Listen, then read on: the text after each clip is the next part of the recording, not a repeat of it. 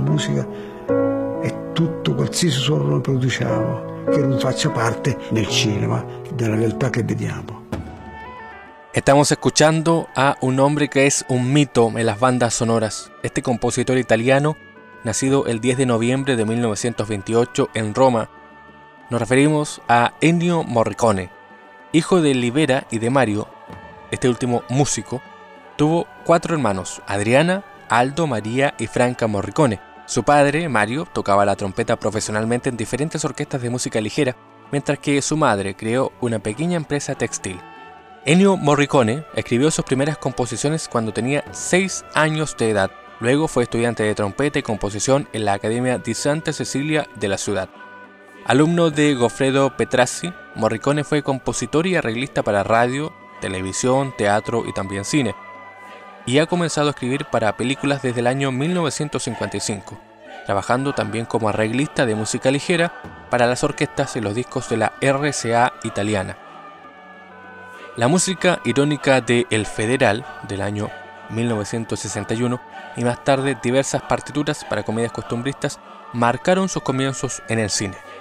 Morricone y el director Sergio Leone fueron compañeros de clase en la escuela primaria y comenzaron a colaborar mutuamente en 1964. Durante ese mismo periodo, Morricone además trabajó con Bernardo Bertolucci.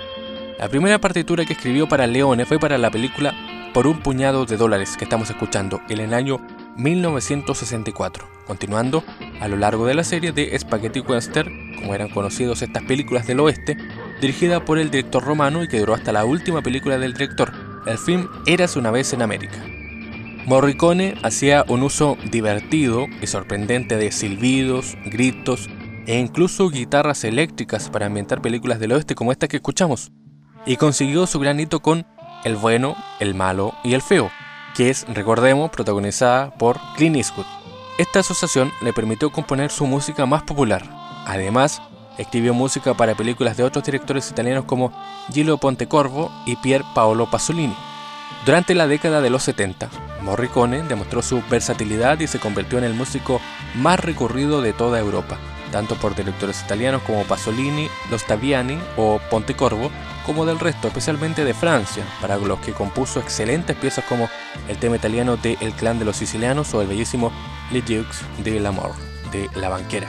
En su música para la industria cinematográfica estadounidense utiliza melodías folclóricas y canciones populares, como las películas Días de Cielo del año 78 de Terence Malik o Los Intocables de Elliot Ness del 87 de Brian De Palma, como temas también indígenas, sudamericanos y música religiosa europea en La Misión, famosísimo, del año 86 de Roland Joffé, y banda por la que obtuvo un Oscar.